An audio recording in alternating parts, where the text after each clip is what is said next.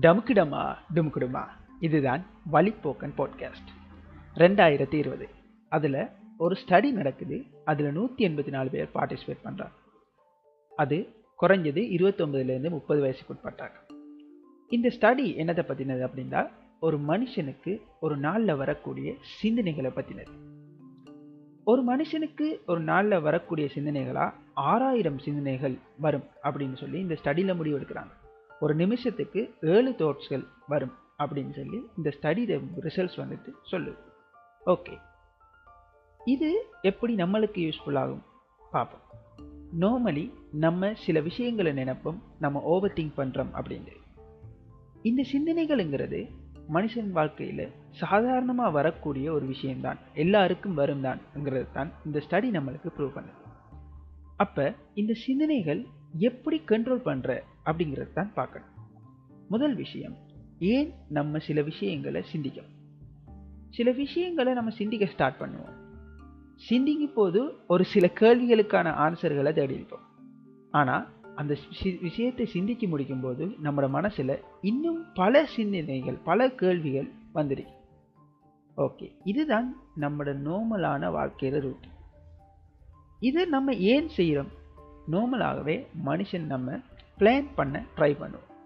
சில விஷயங்களை அது நடக்கிறதுக்கு முதலே இதை எப்படி நம்ம எதிர்கொள்ளலாம் அப்படிங்கிறத பிளான் பண்ண ட்ரை பண்ணும்போது தான் இந்த சிந்தனைகள்ங்கிற விஷயம் நம்மளுக்கு வருது. ஃபார் அன் எக்ஸாம்பிளுக்கு ஒரு எக்ஸாம் வருது அப்படின்னு சொன்னால் அது ஒரு மாதத்துக்கு பிறகு தான் வரும். அந்த எக்ஸாமை நம்ம இப்போவே ட்ரை பண்ணுவோம். எப்படி நான் இதை எதிர்கொள்ள போகிறேன் எப்படி நான் இதுக்கு ப்ரிப்பேர் ஆகிறேன் அப்படின்னு யோசித்து யோசித்து யோசித்து நம்மளோட எனர்ஜியையும் டைமையும் அதில் ஸ்பெண்ட் பண்ணிடுவோம். கடைசியாக அந்த எக்ஸாம் வரும்போது பதட்டமும் நம்ம யோசித்த பயங்களும் மட்டும்தான் மிஞ்சும்.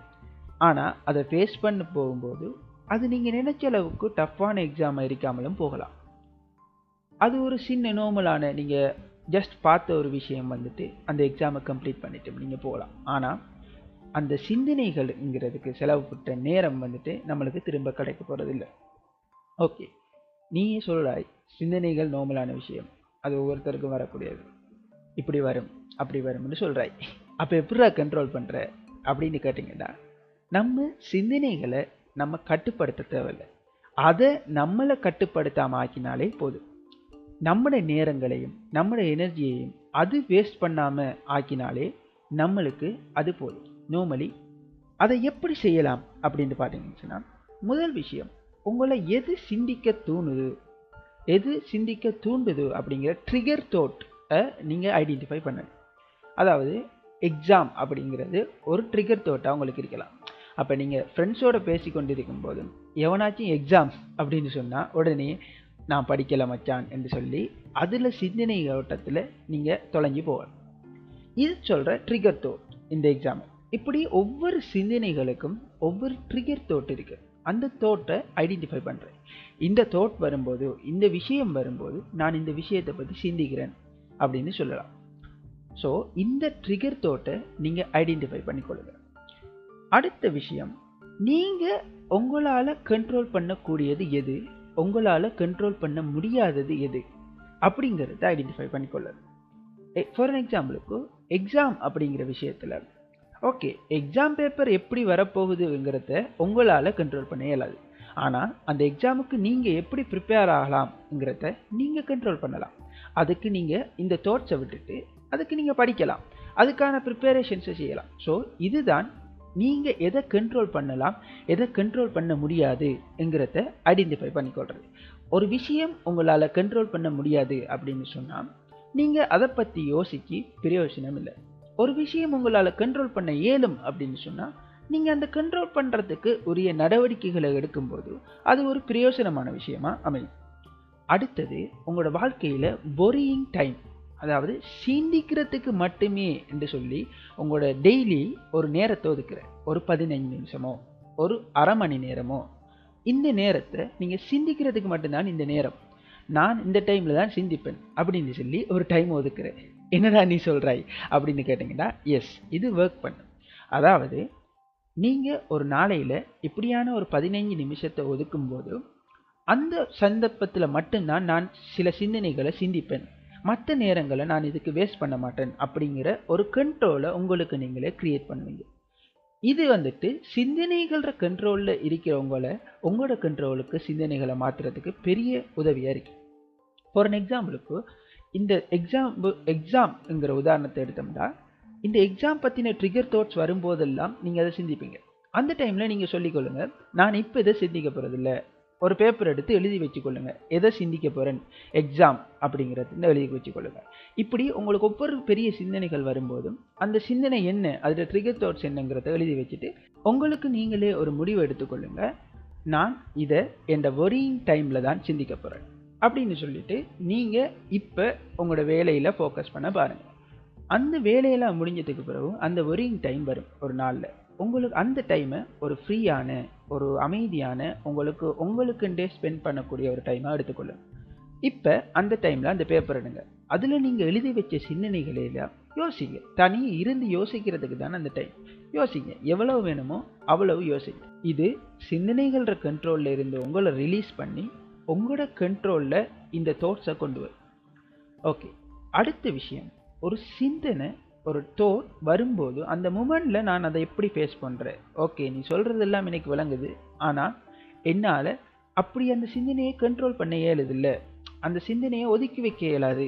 அப்படின்னு சொன்னால் நான் என்ன பண்ணுறேங்கிற கேள்விக்கான பதிலை தான் சொல்லப்படுறேன் ஈஸியான ஒரு டெக்னிக் இருக்குது. அதாவது என்ன பொறுத்தமட்டில் பல விஷயங்களுக்கு இந்த டெக்னிக் யூஸ் ஆகும். இது சொல்கிறேன் மைண்ட்ஃபுல்னஸ் அதாவது பேசிக்காக சொல்லப்போனால் நான் என்ன செய்கிறேன்ங்கிறத நான் உணர்ந்து செஞ்சால் அது மைண்ட்ஃபுல்னஸ் இதுதான் மெடிடேஷன் என்று சொல்கிறது இதுதான் பல பேர்களால் அழைக்கப்படுது.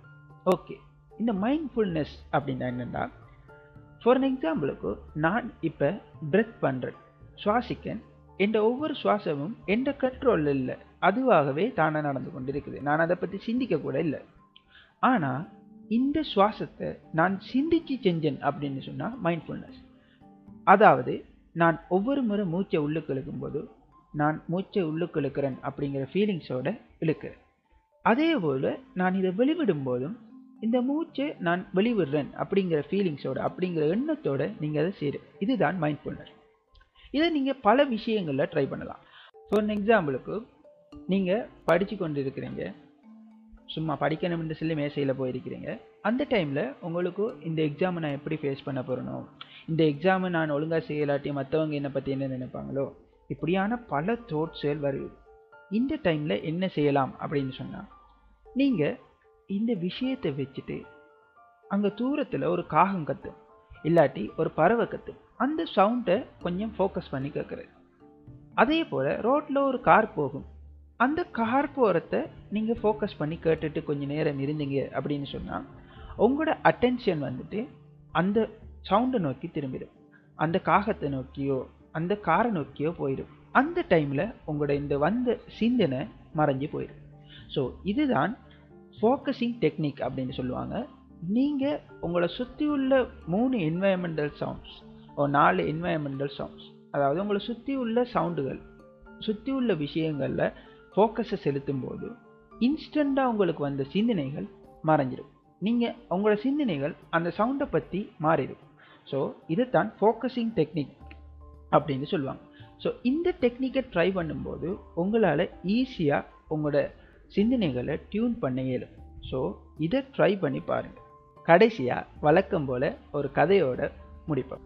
ரெண்டு மொங்ஸ் துறவிகள் போகிறாங்க அதில் ஒருவர் குரு இன்னொருவர் சிஷ்யன். அவங்க ரெண்டு பேரும் போயிட்டு இருக்கும்போது ஒரு ரோடை க்ராஸ் பண்ணி தண்ணி ஓடுது. வெள்ளமாக தண்ணி ஓடுது. ஆனால் அதை தாண்டி நடந்து போகக்கூடிய மாதிரி தான் ஓடுது. அந்த தண்ணியில் ஒரு கரையில் ஒரு வடிவான ஒரு கேர்ள் நிற்கிறா அழகான ஒரு கேர்ள் ஒரு ஆள் நிற்கிறா ஆனால் அவள் அந்த தண்ணியை க்ரஷ் பண்ணாமல் இருக்கிறாள் இந்த போன மோங்ஸில் அந்த குரு மோங்க் என்ன செய்கிறாரு அந்த கேர்ள்கிட்ட போய் பேசி அவள் தூக்கி கொண்டு போய் அடுத்த கரையில் விட்டுட்டு இந்த மவுண்ட் ரெண்டு பேரும் தங்களோட பயணத்தை தொடங்குறாங்க. இந்த ரெண்டு பேரும் தங்களோட டெம்பிள் அடைஞ்சதும் இந்த சிஷியன் மோங்குக்கு இதை பற்றின ஒரே யோசனை நம்ம தான் கேர்ள்ஸை தொடக்கூடாது பெண்களை தொடக்கூடாது அப்போ இந்த மொங்க் இவர் ஏன் அப்படி தொட்டாரு என்று சொல்லி யோசனை. ஸோ இந்த குருக்கிட்ட போய் கேட்குறாரு குரு நீங்கள் ஏன் இப்படி செஞ்சீங்க? நம்ம தான் கேர்ள்ஸை தொடக்கூடாது பெண்களை தொடக்கூடாது ஸோ நீங்கள் எப்படி தொடுவீங்கன்னு கேட்டார். அதுக்கு அந்த குரு கூறினார் நான் அந்த கேர்ளை அந்த கரையில் அடுத்த கரையில் இறக்கி விட்டுட்டு வந்துட்டேன் நீ அவவை இங்கே வரைக்கும் தூக்கிட்டு வந்திருக்காய் அப்படின்னு சொல்கிறார் டமுக்குடமா டமுக்குடுமா இதுதான் வழிப்போக்கன் போட்காஸ்ட்